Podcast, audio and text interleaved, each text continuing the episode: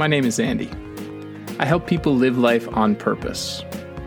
This podcast explores the mystery, beauty, and complexity of life through conversations with an array of incredible practitioners, all of them working at the edge of what's possible for humanity. This is a place for big dreams, bold creativity, and fierce hope. Welcome to the Wonder Dome. If you're inspired by this conversation and you'd like to see it reach more people, you can help the Wonder Dome take flight by sharing it with friends and colleagues, subscribing, giving us a high-star rating, and best of all, leaving a glowing review. If you'd like to go even further, consider becoming a monthly supporter. You'll help me keep the lights on and support a wide range of charitable causes. You can learn more at mindful creative dot coach. Thanks in advance for helping us inspire the world. My guest today is Doctor Srini Pillay. Srini is without a doubt one of the most dynamic, multi-talented human beings I've had the good fortune to bring on the show, and maybe arguably just out there in the world. When I think about the career and life that I'm trying to build for myself, Srini Pillay is sort of one of these icons or models that draws me forward. He is an author, a Harvard-trained psychiatrist, a brain researcher, a musician, a talented and accomplished composer and piano player, and and uh, a poet, which we actually get into in this conversation today, really this idea of poetry in everyday life. He's also something of a provocateur, sort of mischief maker, a gleeful trickster who sort of breaks all of the stereotypes you might expect around psychotherapy or leadership development or research. He is constantly and relentlessly curious without losing an ounce of compassion for the suffering and tragedy of the world and how to alleviate that suffering. So he brings in a beautiful mix of awe and wonder and beauty and mystery and a reverence for all of those things, but also a deep understanding of the challenges of being a human being in this world we've built for ourselves. Our conversation today is a wide-ranging one, exploring a variety of topics ranging from self-awareness and self-development to, to what Srini calls playing up, playing up a level in your life. And of course, as the title suggests, what it means to engage with the beauty of everyday life, the poetry of everyday life, in a way that unlocks our greatest creative energy and possibility. So this is a super fun one. I really hope you dig it. We did have some technical uh, audio difficulties. Hopefully, we'll smooth all of those out in the editing, but if you notice any hiccups, that's all. I haven't haven't cut any of the amazing content that Doctor Pillay shares with us today. So, let's settle in.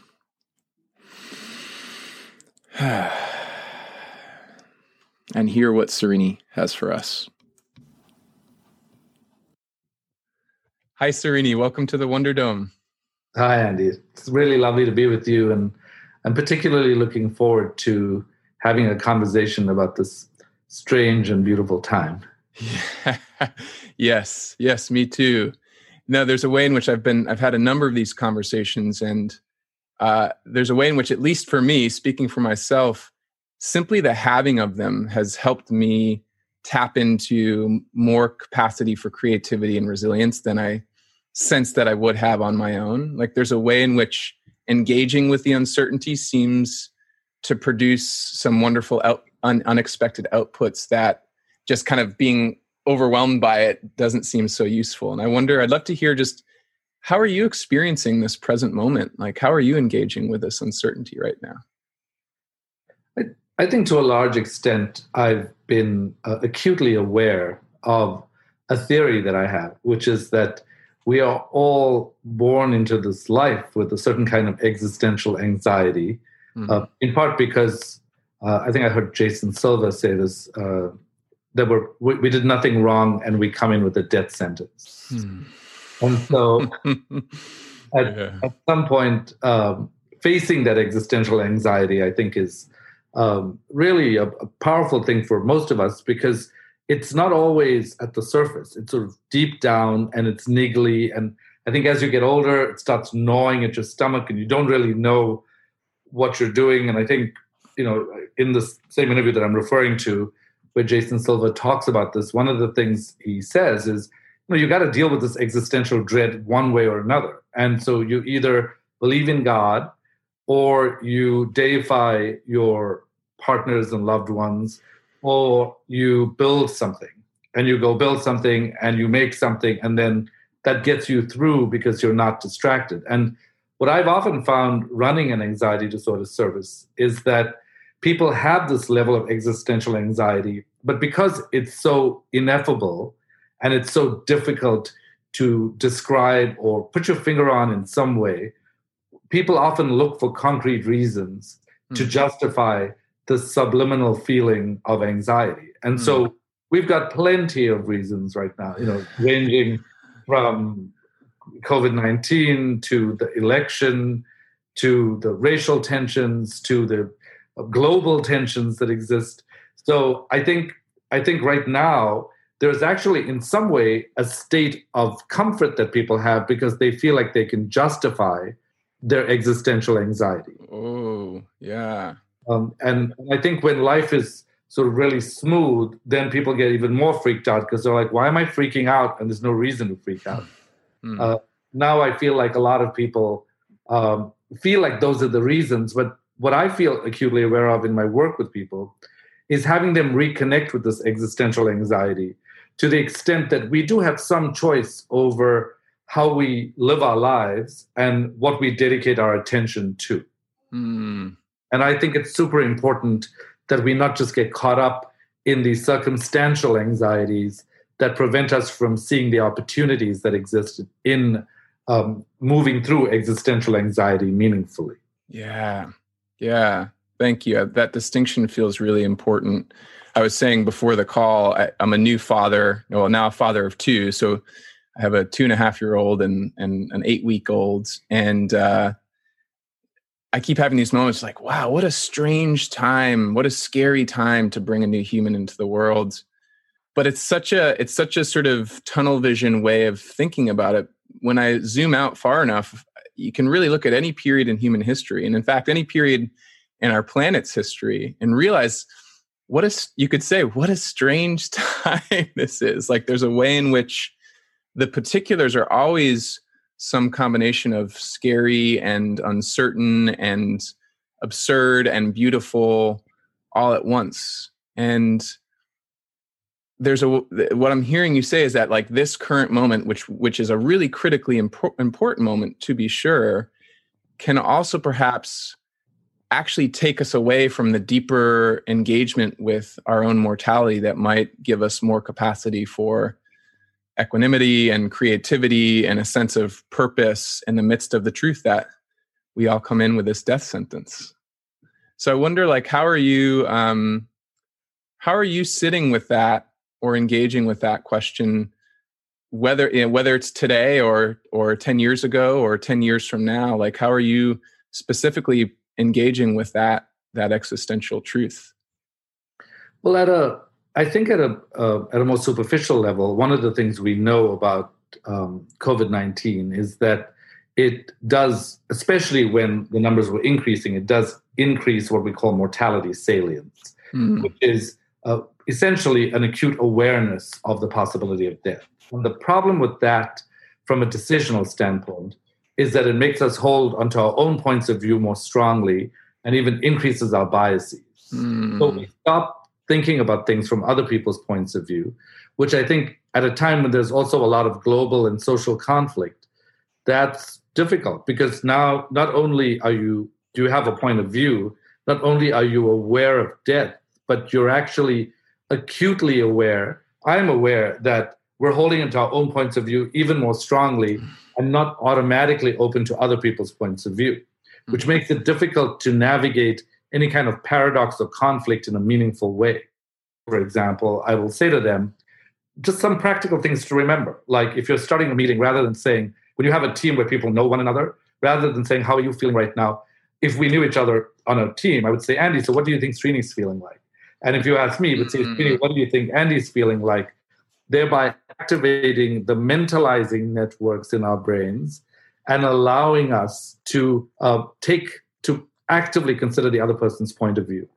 And so I think when it comes to racial tensions, taking into account another person's point of view deliberately. When it comes to political tensions, trying to say, I wonder what it looks like on the other side, might actually be useful information for us to gather, rather than going on this complete rant about our own points of view, given that our brains are in an even greater state of bias right now.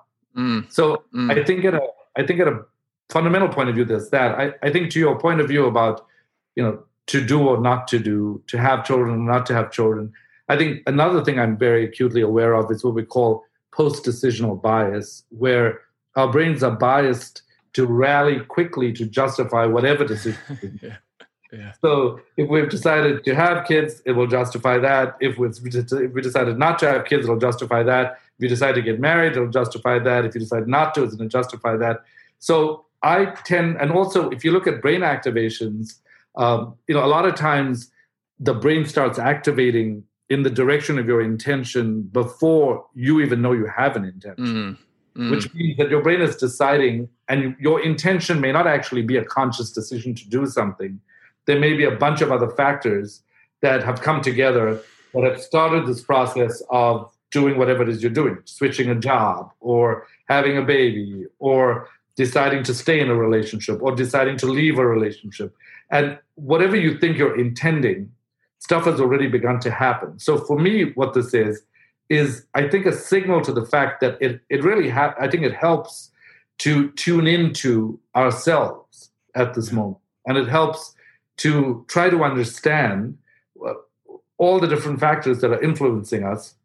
And I don't think there's any kind of perfect state of like, oh, you know, I know all ten factors, because the unconscious is such a dominant part of human decision-making that I think to claim that we know is sort of pointless. But what I what I do think is important is to be able to deepen our connection with ourselves, mm. because I think the self-circuit in the brain is intrinsically connected to other people's points of view. So I, I don't think of us as being that separate, right? I mean, if you think about it right now, you and I may think that we are separate because we believe our perceptions. But in reality, we're, we've somehow leveraged a technology to showcase the fact, if, you, if we were not connected, this technology would not work. Mm. But if your listeners were not connected to you already, It would, this technology would not work. They've got to dial into you, and you've got to dial into me, and I've got to dial into you. But the truth is, whether we like it or not, everything outside of us lives inside of us. So when I see you, the, the really slightly strange thing is that not only, like, where are you? Are you on my desk? Am I, are you yeah. in the physical space you're in? Are you between where you are and where I am? Like, it seems like that location is difficult to discern, but one thing is one thing's for sure is that you are living in my brain. Like, you are actually part of my body. You're part of my brain tissue as as a as a visual form, and my brain is communicating with the rest of my body. So you are part of every activation that is spreading through the rest of my body, and the same, I think, for you, and the same for everyone who's listening to this. So we are connected to one another's bodies. And that, for me, is a very compelling reason to try to understand the whole, mm. to try to understand that, that if we're just arguing or creating conflicts, we are going to be in that form in someone else's brain, and they're going to be in that form in our brains. Mm. If we can take a step back and say, hey, if we are actually more like beads on a chain of global consciousness, might we consider one another and our differences from a different perspective, rather than just articulating something because we're clear about it. Mm. Uh, even though, it, you know, I really like the Rumi poem that that refers to a field outside of right or wrong, uh, yes. because that's sort of where I live, and and I think it's because I don't know how to really live in the right or wrong uh, fields of life.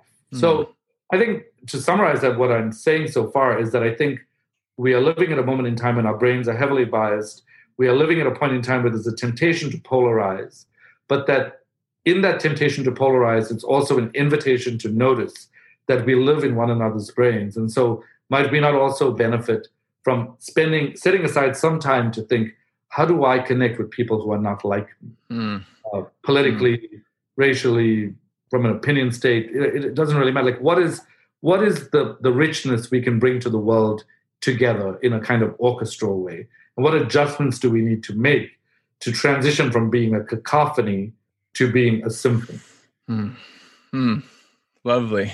There's so much in there. I, you've already sort of touched on at least four or five themes I was hoping to unpack with you. So I want to sit for a minute and take that in and see where to go next. One one thing I'm really tuning into, in addition to just like what a what a much more expansive and joyful way that might be to live that you're describing. Um, I'm sort of tuning into the the the way in which we have we seem to have built for ourselves a collective society, for lack of a better word, or collective culture, where it it feels really risky to take the stance of knowing the stranger.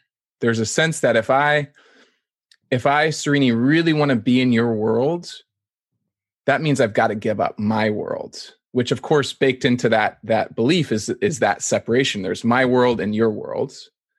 And what I hear you saying is, in fact, no, what really seems to be true based on everything we know, both scientifically, based on all of these lineages and traditions that had at least some access to this truth, is that we are actually connected, that we are literally inside of each other. You're holding me and your, and your whole body, and I'm holding you and mine through our perceptions.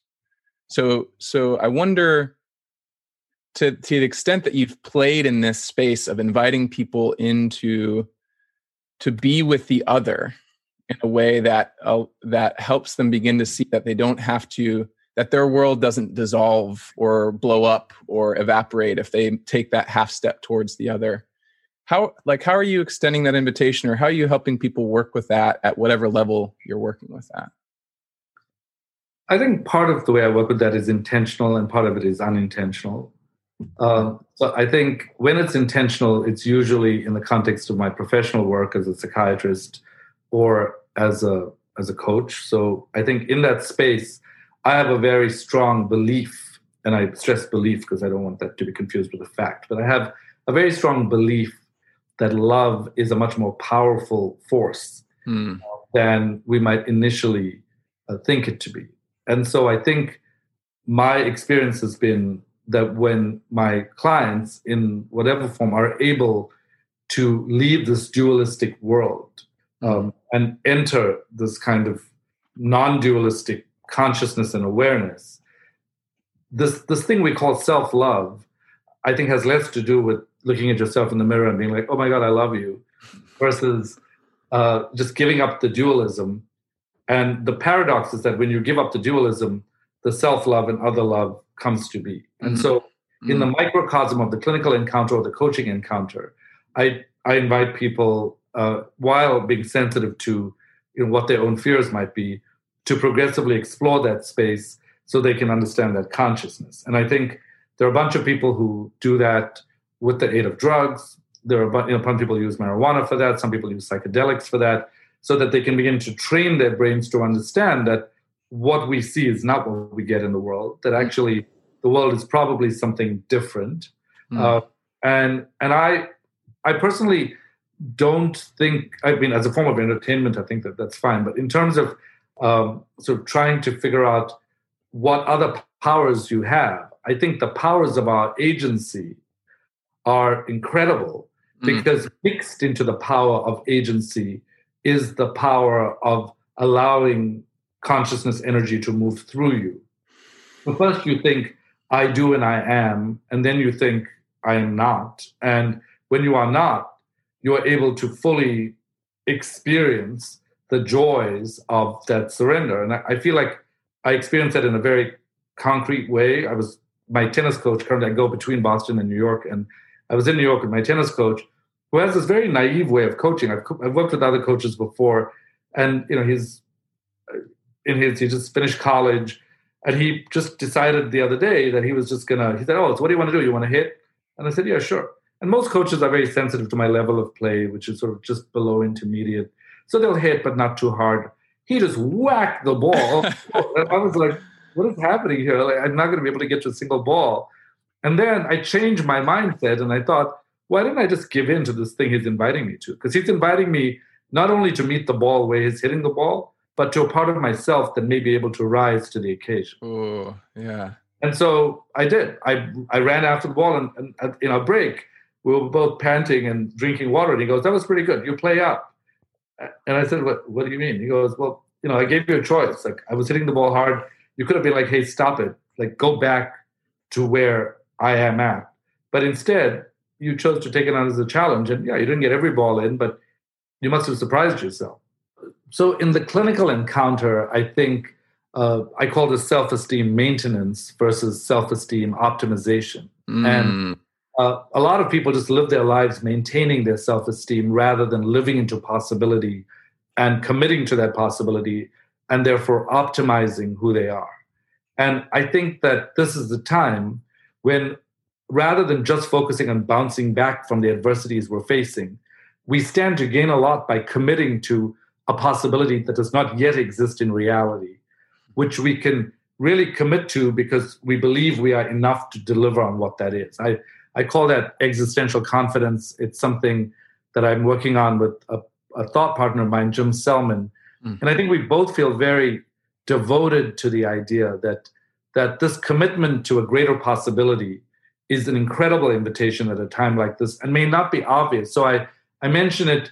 You know, I can imagine that some people relate to that and some people are rolling their eyes being like, oh my God, you know, can I just make it through the day? And and it's like, actually, you can just make it through the day. But by setting aside even an hour a week to define this possibility and say, what is this greater possibility in life I'd like to commit to? Uh, committing to that possibility means you you don't have to consciously navigate your way there through full control. You can, because you, you have some kind of marker, that marker is your guide. It is, mm-hmm. it, it's your, it's telling you if you're on track or not on track. And how you get there is less dependent on conscious steps to take to get there. So I think that, that the idea of, of committing to a possibility, whether it's a, a business that's failing or a person who's wondering, where am I going to go to next? Um, just beginning to experiment with it and say, you know, what, What is this possibility? And and I think the, the thing that people uh, really uh, often, the challenge that we meet is life, I think, comes at you with so much ferocity that you're often feeling like you don't have the motivation. Or mm.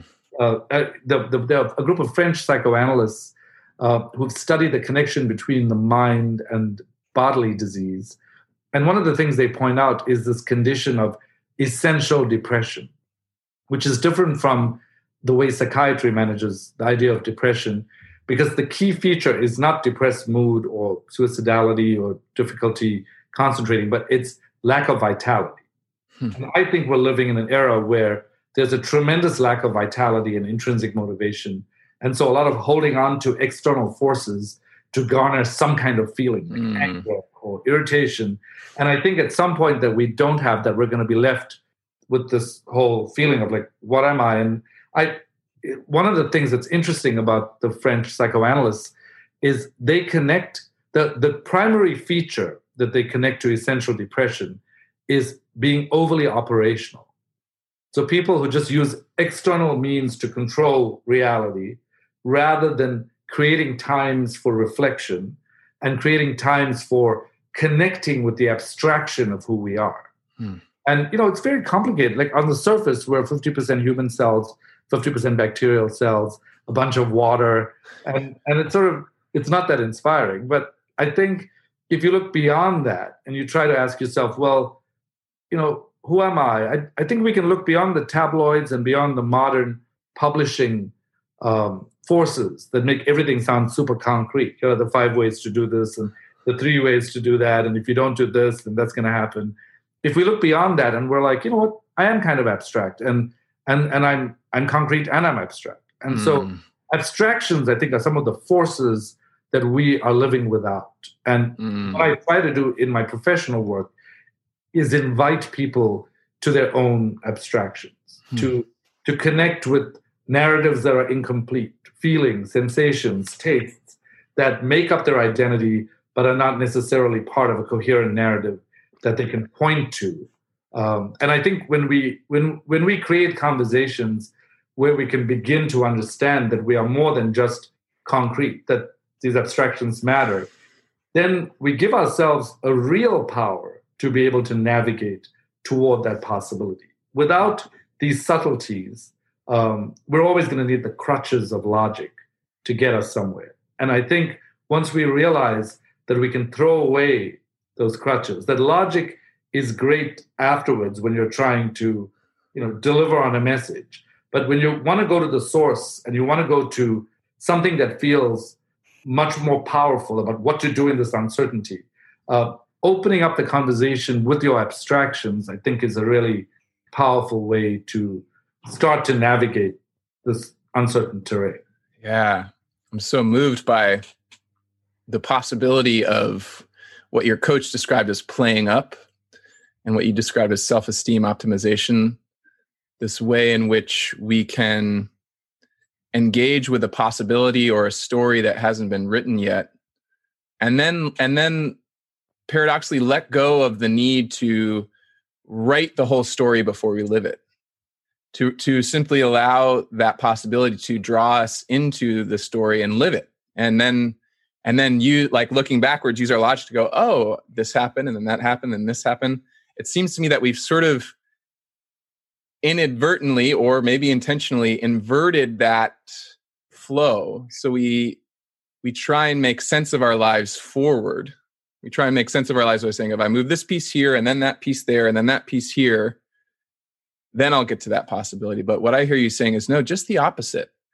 What if you played tennis as if you were as good as your as your tennis coach? What if I just played tennis like that? What's going to happen? Oh, I'm going to swing like this. Oh, I'm going to swing like that.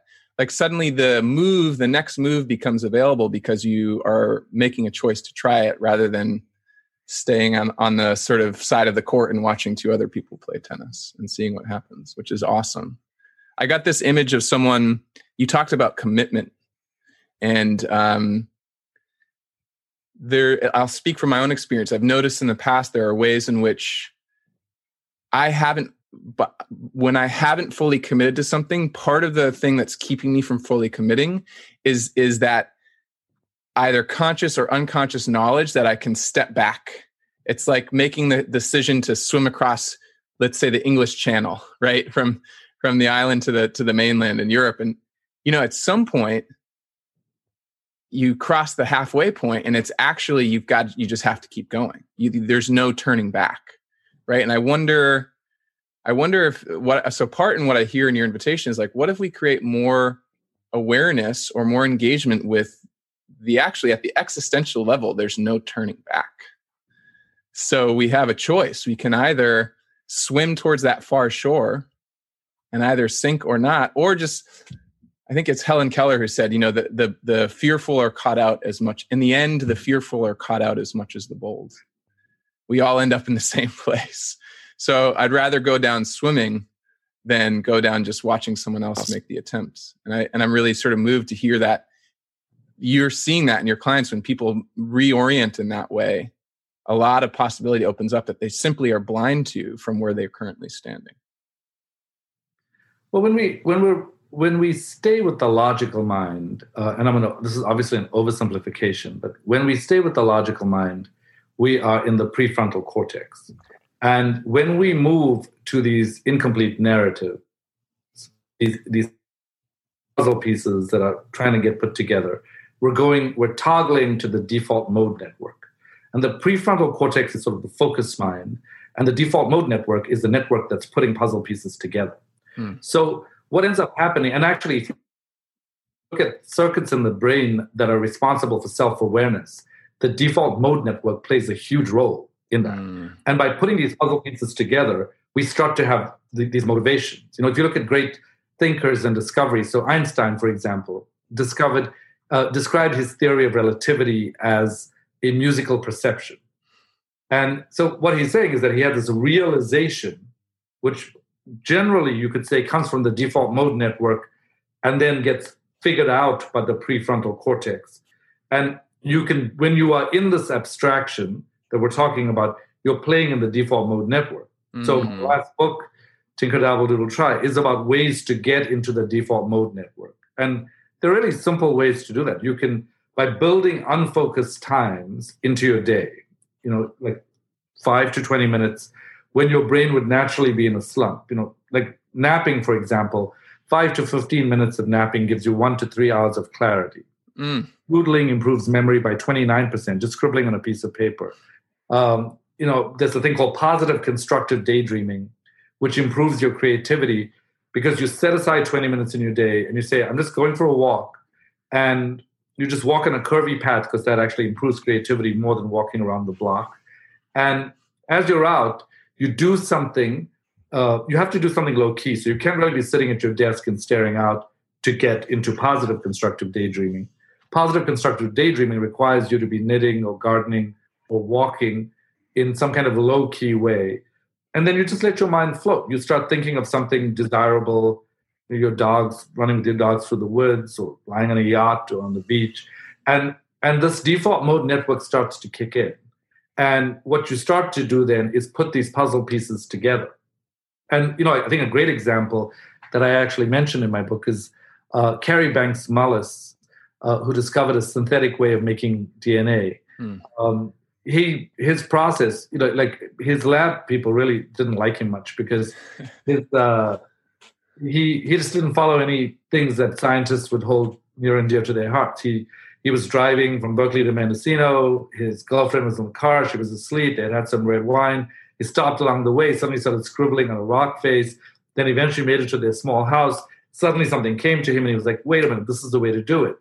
I think we relate to this from like the thoughts we have in the shower.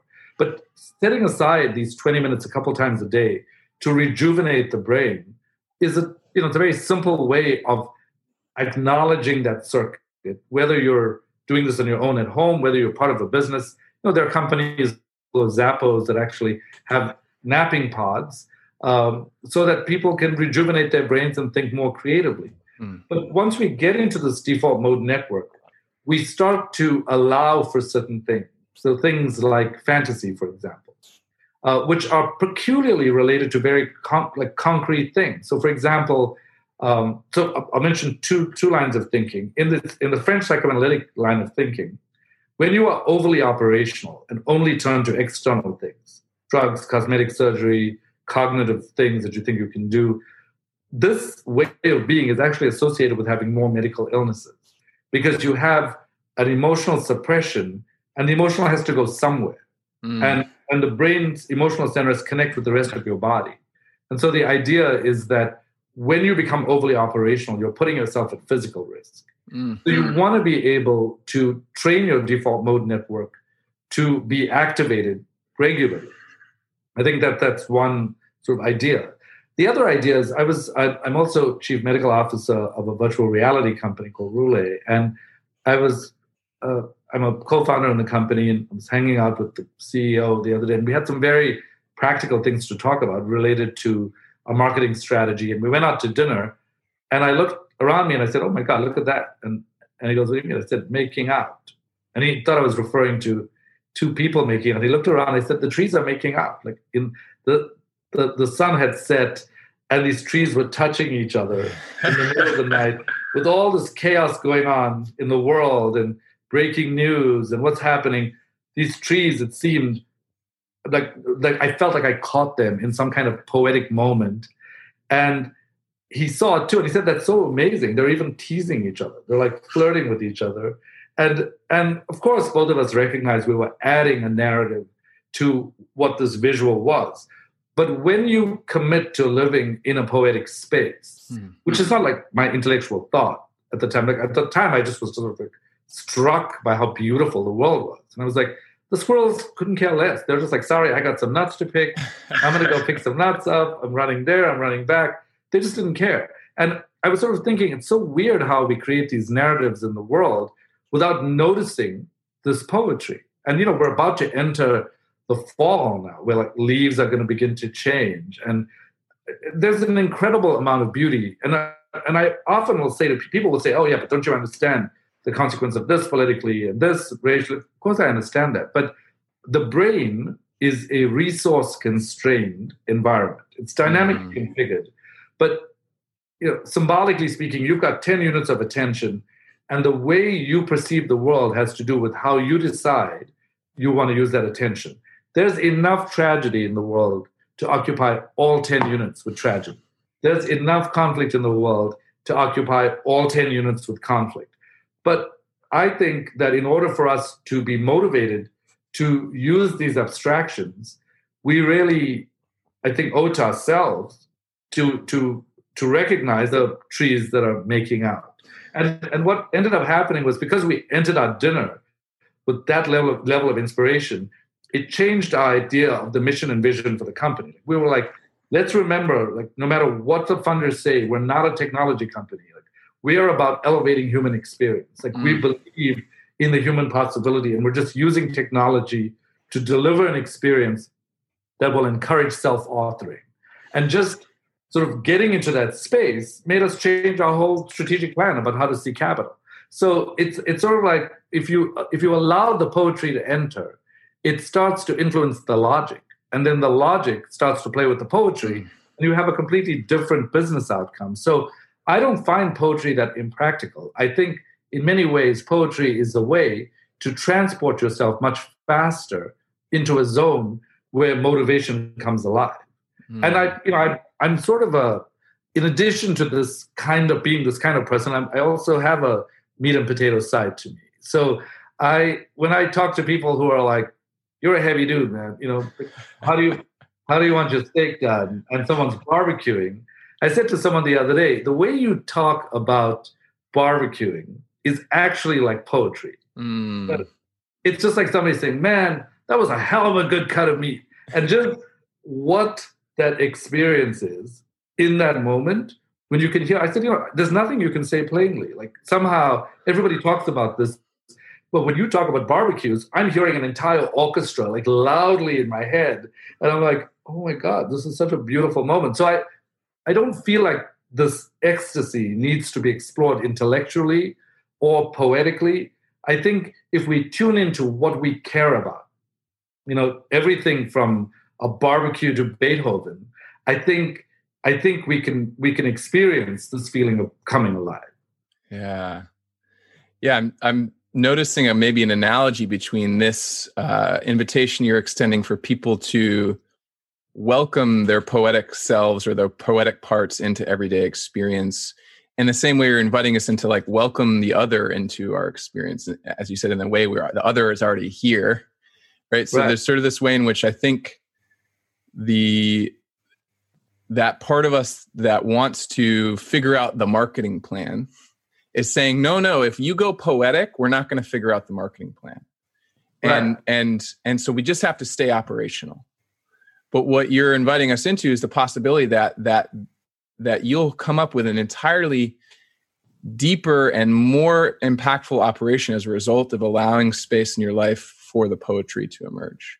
That that being poetic is not only not antithetical to being resilient and being capable and being able to navigate this complex world of ours, it's actually essential to do it at a level that that allows us to evolve and move forward, as opposed to keeps us repeating the same patterns that we that that keep giving us outcomes that we don't really want. Is that right? Is that sort of yeah, does that absolutely? And I and I think the idea of poetry can be off-putting to some, but I, I just want to emphasize how how much I think it exists uh, in so many different realms. The the example that comes to mind is a, a janitor. A friend of mine went to the University of Chicago Medical School, and he became friends with the janitor, and uh, then left, and we went to visit the janitor, and, we, and then we became friends.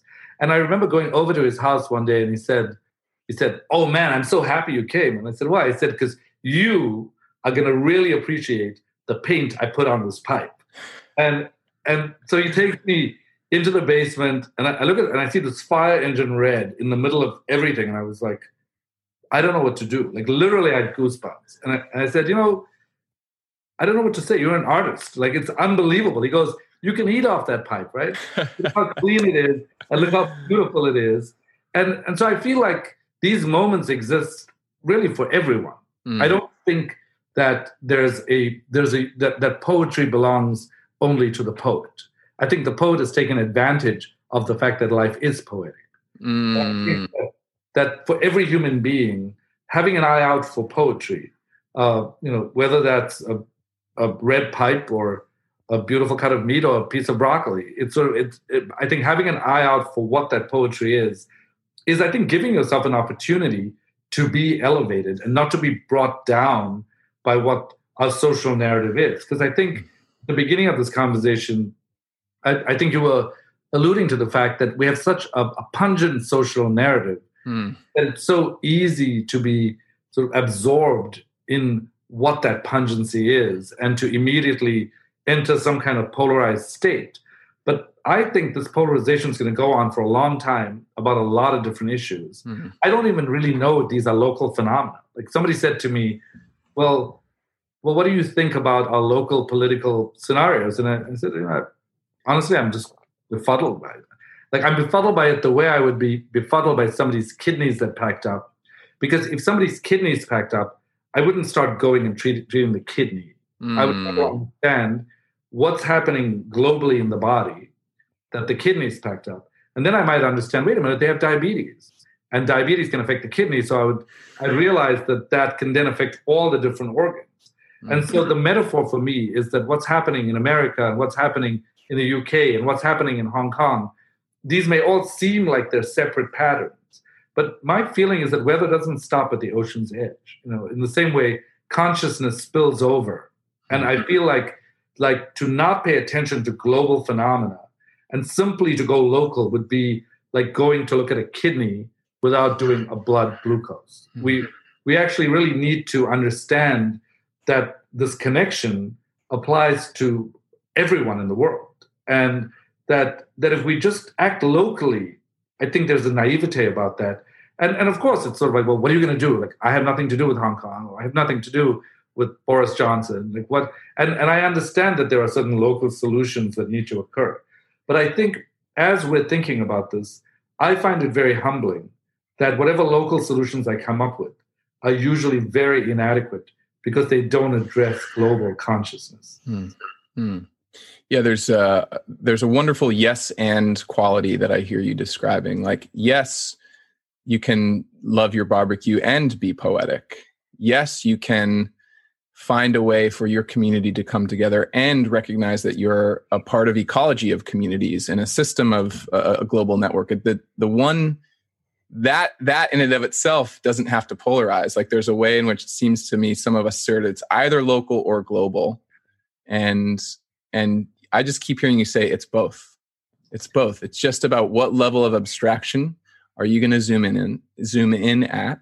And as you zoom in, can you remind yourself that you can also zoom out again, that we have this unique capacity as a species, unlike the squirrels who are just like climbing the trees and getting their nuts, like we can, we could go climb that tree and, and get a nut too, actually, if we chose to, although people might look at us funny, right? But, or we could sit back and admire the, the poetic beauty of the way the trees make out with each other.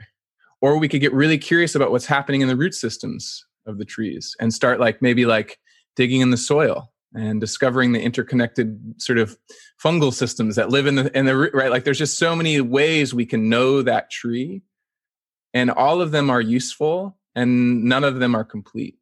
So I really appreciate your, the sort of permission for us to be befuddled and then just get really curious about like, okay, interesting. This is not working over here. I wonder why that is. Let's check this out over here. Maybe they're connected. Um, no, I'm not seeing a connection, but maybe that's just because I'm not equipped to see it, but maybe I can see one over here. Is that, is that resonating with you? That kind of... Yeah, absolutely. I think, I think this idea of, um, of, I've often found, like there are days when I'm just rushing from one place to another. I know I'm uptown, downtown, and that's, I'm in that mode. But there are days when I look at a tree and I'm like, oh my God, the, the connection to this tree is ridiculous. Yeah. But, the like, pure look, shreeness of it. Yeah. I look at it and I'm like, I, I can't even believe this is like, I live in this world. Like, what is, you know, like the, the what is going on thing has really, I recently you were asking at the beginning of our conversation, you know, and I was sort of expressing some kind of trepidation about a, a transition I feel myself in. I think one of the transitions is this notion of cause and effect mm. that I just don't believe anymore. Mm. I, I find it um, I find it wholly inadequate as a scientific approach, um, and its cause and effect starts with assuming that duality is okay. Hmm. So, um, and, you know, just take a simple uh, phenomenon of cholesterol, right? I mean, most people in the world have this vision that if you have too much cholesterol, L D L, if you have too much bad cholesterol, it's going to go clog up your arteries and you're going to die because there won't be blood going to your heart or to your brain. But in truth, the data around cholesterol is actually confusing. So the British Medical Journal um, published a meta-analysis showing nineteen studies that showed that for a bunch of studies, there was no effect of cholesterol on mortality. And for the rest of the studies, the higher your L D L, the lower your mortality. Huh. And then the American Journal of Cardiology published a study of more than one hundred thousand patients showing that if you had a high L D L, you were less likely to die after heart attack. So that doesn't mean we should rush out and start gorging on cholesterol. What it means is that it's probably more complicated than a cause and effect. And it, it's probably, we need to look at these systems differently. To me, the, one of the joys of technology is the ability to individualize and to try to understand, how do my genes factor into this? What is, how does my environmental stuff factor? How does my activity level factor into this? And I think that whole thought process takes me into this notion of how would I live if I couldn't ask why?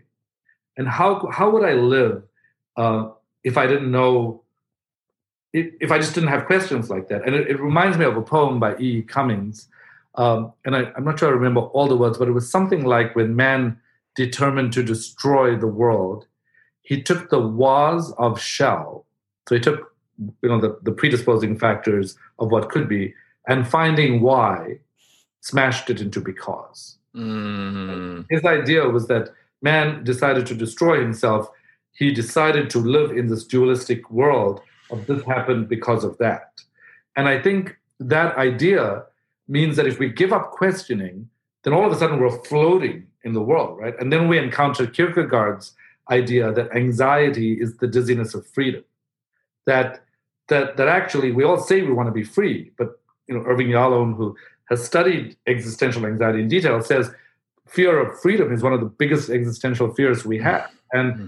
Kierkegaard would say, yeah, you say you want to be free, but you know, in terms of why you do the things you do, you do them so you can build balls and chains into your life, so you can have a good reason for why you can't be free. And mm-hmm. so I think no matter what our choices are, to do or not to do, one of the things to ask ourselves is, how can we facilitate our own freedom without with the choices that we're making, mm. rather than falling to the default of letting them limit our lives? Mm.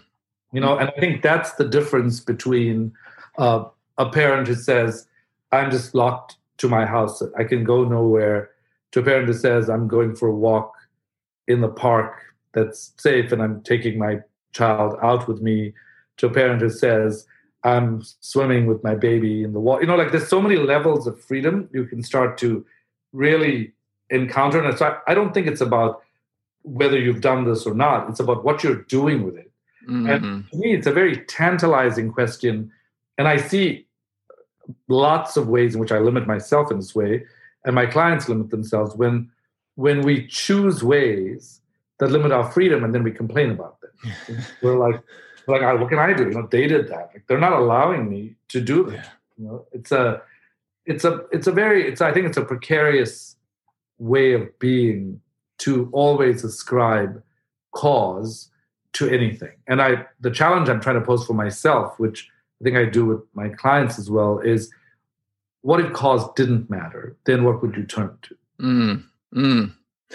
Um, there's a wonderful story uh, that was turned into a film called Arrival, but the story is by an author named Ted Chiang, and it's called The Story of Your Life.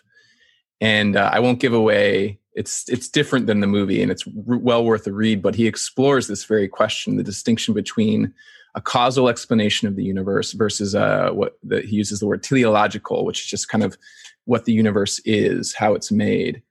And there's a particular principle, which I'm not going to remember the name of, but it's the light refraction principle, which basically the causal explanation is that is that when light hits water, depending on the angle and the density of the water and, and all the other variables, it, it changes path. So when water is in the way of light, water changes the path of light. And so there's a causal relationship. This happened and that happened. But there's also, the principle actually says that they've they've gone down this rabbit hole.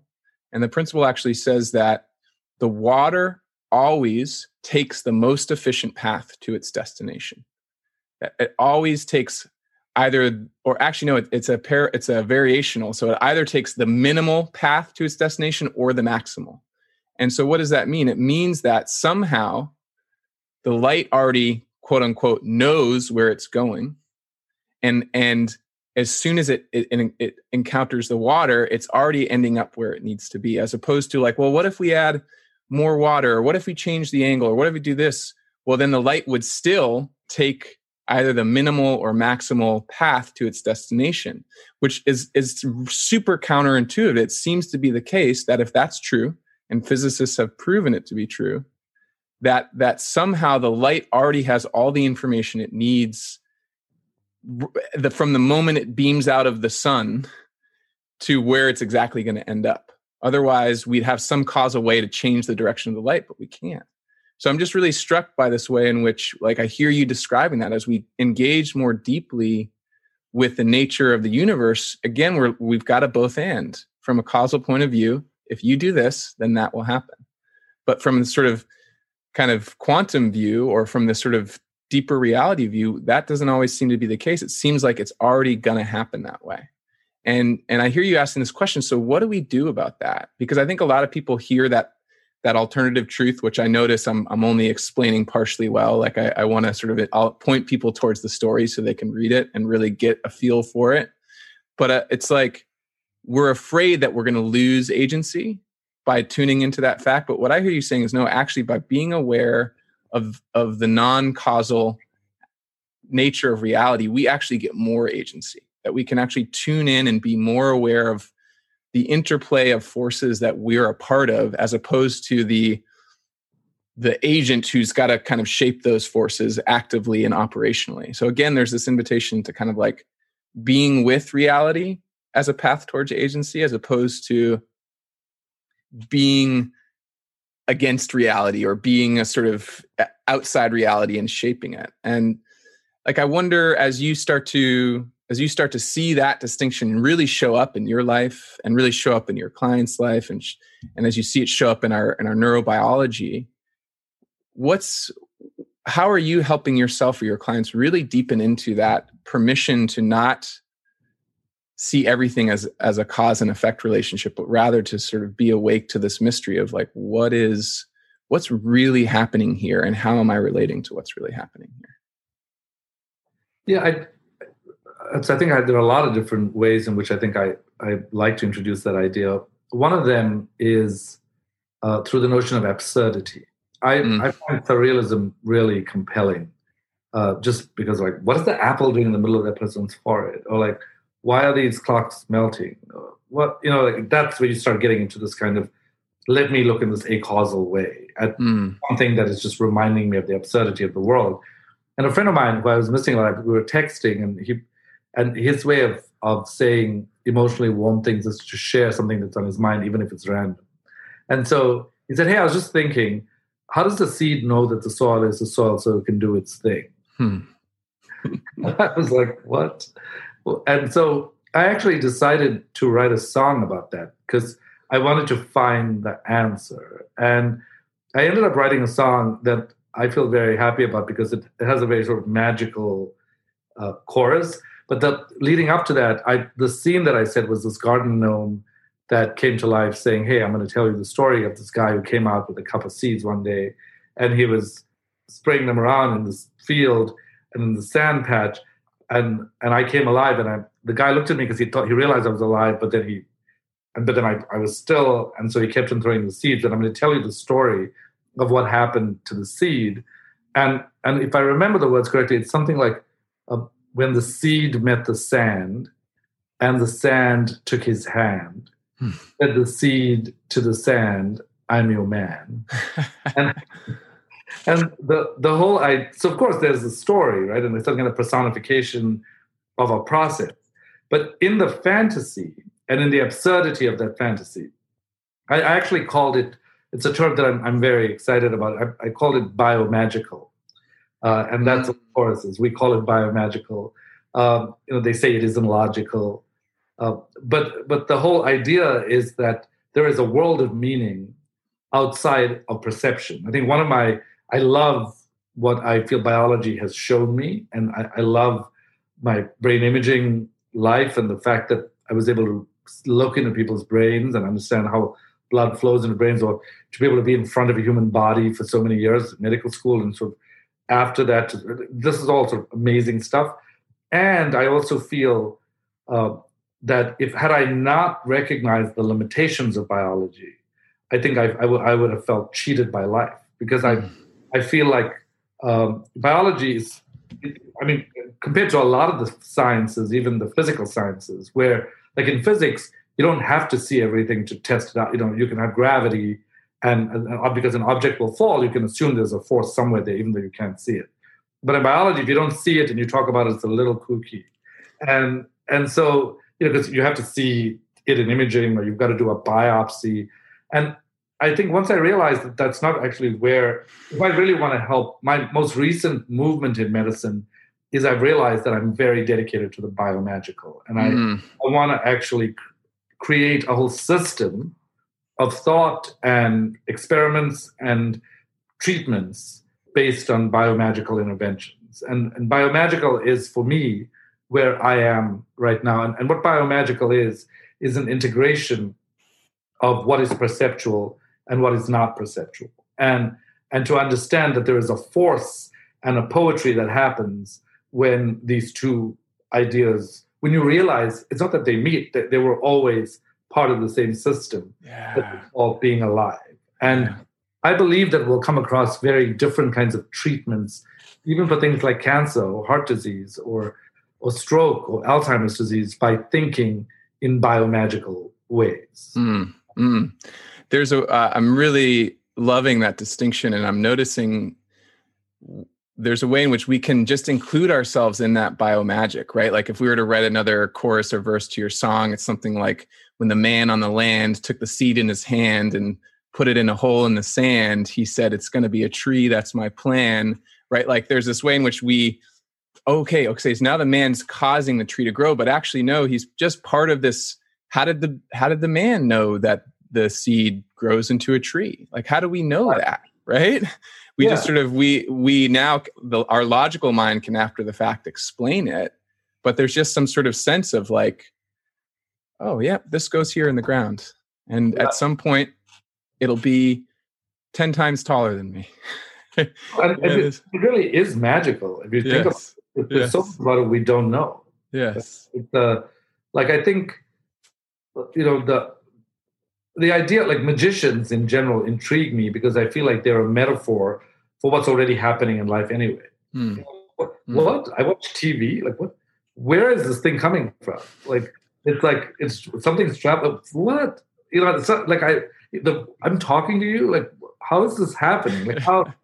I'm, I'm talking to an image of you, and you're talking to an image of me, and in the process of talking to each other's images, we're getting some kind of extrapolation about each other's realities. And then we don't know who's listening to us, but whoever's listening to us is connected to us, mm. and we're connected to them mm. outside of time and space. I mean, it's a pretty funky world. I mean, no wonder I like drinking martini. I, I think I think life gets uh, to a place where I think we, life is so funky that I think we choose to funkify it deliberately, just so we can create the illusion that we have some kind of control yeah. over yeah. all this yeah. madness, because it's such an intriguing world to live in. And I, I think, you know, a lot of people would say things like, well, okay, that's great, but like, what do I do? I'm stressed out. and, and, and of course there are frameworks, you know, there are things like when you're overwhelmed, it, part of what's happening is there's too much blood going to the amygdala. And so you want to figure out how to decrease amygdala activation to allow your thinking brain to get more of the blood. So you can, you know, I have a paradigm like CIRCA, which is an abbreviation for chunking. You know, if somebody says to you, I want you to do this by tomorrow, and you're freaked out by it, it's like, let's break it down. Ignore mental chatter, which is a, a meditational practice of mindfulness, just focusing on the breath. You know, reality check, which is basically using self-talk to say to yourself, this too shall pass, like no matter how horrible it is. Control check, which is letting go of the stuff you can't control because mm. you're not doing anything about it anyway. Or attention shift, which is shifting your attention from the problem to the solution so you can live in the possibility. I feel like those five steps are a framework that you can use to to feel the the, the funness of the, the limits of your own agency. But outside of those five facts, there is also a certain kind of surrender. And I think through whatever meditation practice one chooses, the ability to be afloat in a consciousness that wants to hold you mm. and to let it hold you so that you can take that energy into the rest of your life and embrace life in the same way, I think is as magical as following a five-step process. Mm. Pull blood away from the amygdala. Mm. Mm. Yeah. Permission. I'm, I'm getting permission to be funky from you, which I really like that. There's just this wonderful opportunity for all of us to recognize the value of, of frameworks like CIRCA and to use them as doorways into this wonderful biomagical mystery that we're all a part of. And hmm, I guess what I want, you know, there's, it's so funny. I had like ten things I wanted to ask you about, and we've got like three minutes left and we didn't talk about al- almost any of them, but I'm feeling really pulled to where I find myself now is this sort of like the, your invitation into funkiness that you're giving everyone here. And I wonder if we could maybe shift gears. This might be putting you on the spot, so if you don't have it at hand, but I know you're, a, I know you're actually a poet, like you've written poetry. So you not only approach life poetically, but you are a poet. As you alluded to, you're, you're a songwriter. Like, I wonder if there might be some way in which we could play with the funkiness of this format and say, you know what, let's not let's not ask any more questions. Let's let's invite people into that mystery in an active or experiential way. So I don't know, maybe you have a poem at hand you could read of yours, or maybe the E E. Cummings poem you, re- you referenced, or song you could sing or play. I wonder if there's anything coming up for you as I as I invite us into doing something a little different here at the end. Well, there's so many. Uh, I'm thinking to play. I had my music teacher sing the song uh, that I was telling you about. But I, I think I think in three minutes, probably what I really would want to invite people to do is to write down what to them feels most poetic. You know, as I said, anything from a barbecue to Beethoven. Hmm. Uh, just what, what, when in life have you just felt that that glimmer of hope? That feeling, you know, whether it was a sunny day on the beach looking out, whether you were, you know, buzzed in the afternoon, whether what want to to really just write that down and then ask yourself. So, what I would do is ask people to write that down, and then ask yourself, how would I grow this glimmer of magic or hope so that I can build more fulfilling moments into my life? Um, because there's a there's another uh, construct called repetition compulsion, which Freud found out about when he looked at how babies played. And uh, he basically was like, this is like a very weird thing that children do. They, they're throwing their toys out of their carts, which is like, imagine coming home every day and just throwing your furniture out. It's like, then they cry about it. They're like, hey, wait a minute, you threw it out. Now you're crying. Then the mother in these experiments brought it back, and then they were like really happy. And then they threw it out again. And everyone was like, oh, they're being so cute. But what he said was, you know, this pattern of behavior of repetitively causing self-distress is something that we take into our adulthood, mm. and that we are wired to master disappointment mm. and not seek fulfillment. Mm. And so what I would invite everybody to do is, if that is in fact the case, why don't we deliberately seek fulfillment? Like, write down just to start out, a, a moment in your life when you felt a glimmer of hope, and ask yourself, if I had to seek fulfillment around that or build that, how would that? How would I mm. build that? And I think with the time that we have left, that's probably what I feel would be a really wonderful way to start to build for oneself, to yeah. deliberately seek fulfillment. Yeah. Uh, and I hope that whoever's hearing this is hearing it as an invitation to know something within themselves uh, more, more than anything. Mm. Yeah, yesterday my uh, my wife and I took our kids out for a walk, and within ten minutes it started raining. And there was a moment where we were like, oh, shoot, we didn't plan, we didn't bring the umbrella. But then but then there was just an, a recognition that the car was a ten-minute walk away. Right. So we could either we could either spend that moment complaining about what didn't work, or or tune in. And it just suddenly, I, I didn't wouldn't have used this language until now, but it suddenly became so poetic, like the mist across this particular landscape we were walking, just the the pleasure of having cool water hitting our skin, you know, just there's the the sound of the way the water falling through the air shifted. And what I hear you inviting people to is this, like, what if we all start planting seeds of poetry with a recognition that just like in nature, not every seed takes root, but that the seeds that do become can become majestic trees that last one hundred years. And in that same way, we can trust that poetry and beauty can take root even in the midst of all of this complexity we're living with. And that if we, but if we don't actively engage with that mystery and just notice it and, and plant seeds in our life, we're going to miss it. Our ten units of attention are going to be totally absorbed by the non-poetic. And uh, yeah, that's a great way to close. Thank you. Thank you, Doctor Srini, for that. It was really wonderful. So if people hearing this, I'll include all of this in the, in the sh- yeah, yeah. I'll include all of your info in the show notes, but if anyone wants to, uh, hearing this right now, wants to learn more about your work, what's the best place for them to find you? Um, probably my website, which is d r srini pillay dot com um, or at n b g corporate dot com. Um, okay. Follow me on Facebook, Instagram, Twitter, in the whole shebang. Beautiful. Beautiful. Well, it's such a gift to be here with you. I'm I'm taking your, I'm really going to practice that invitation you just gave to notice poetry more. I'm going to take your permission to be funky more. Like, I just love, you're such a, a, a force for joy. So thank you for doing that. And thank you for all the work that you do and, and for sharing that, that energy with us here in the Wonder Dome. Thank you for being the channel that you are. Thanks, Srini. Thanks for tuning into the Wonder Dome.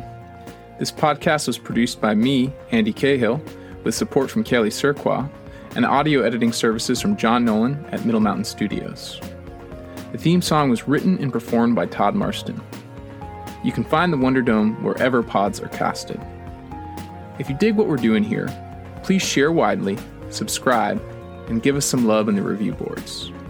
And if you feel called to support this humble offering to the world, while also making an even greater impact on the lives of others, consider becoming a monthly supporter.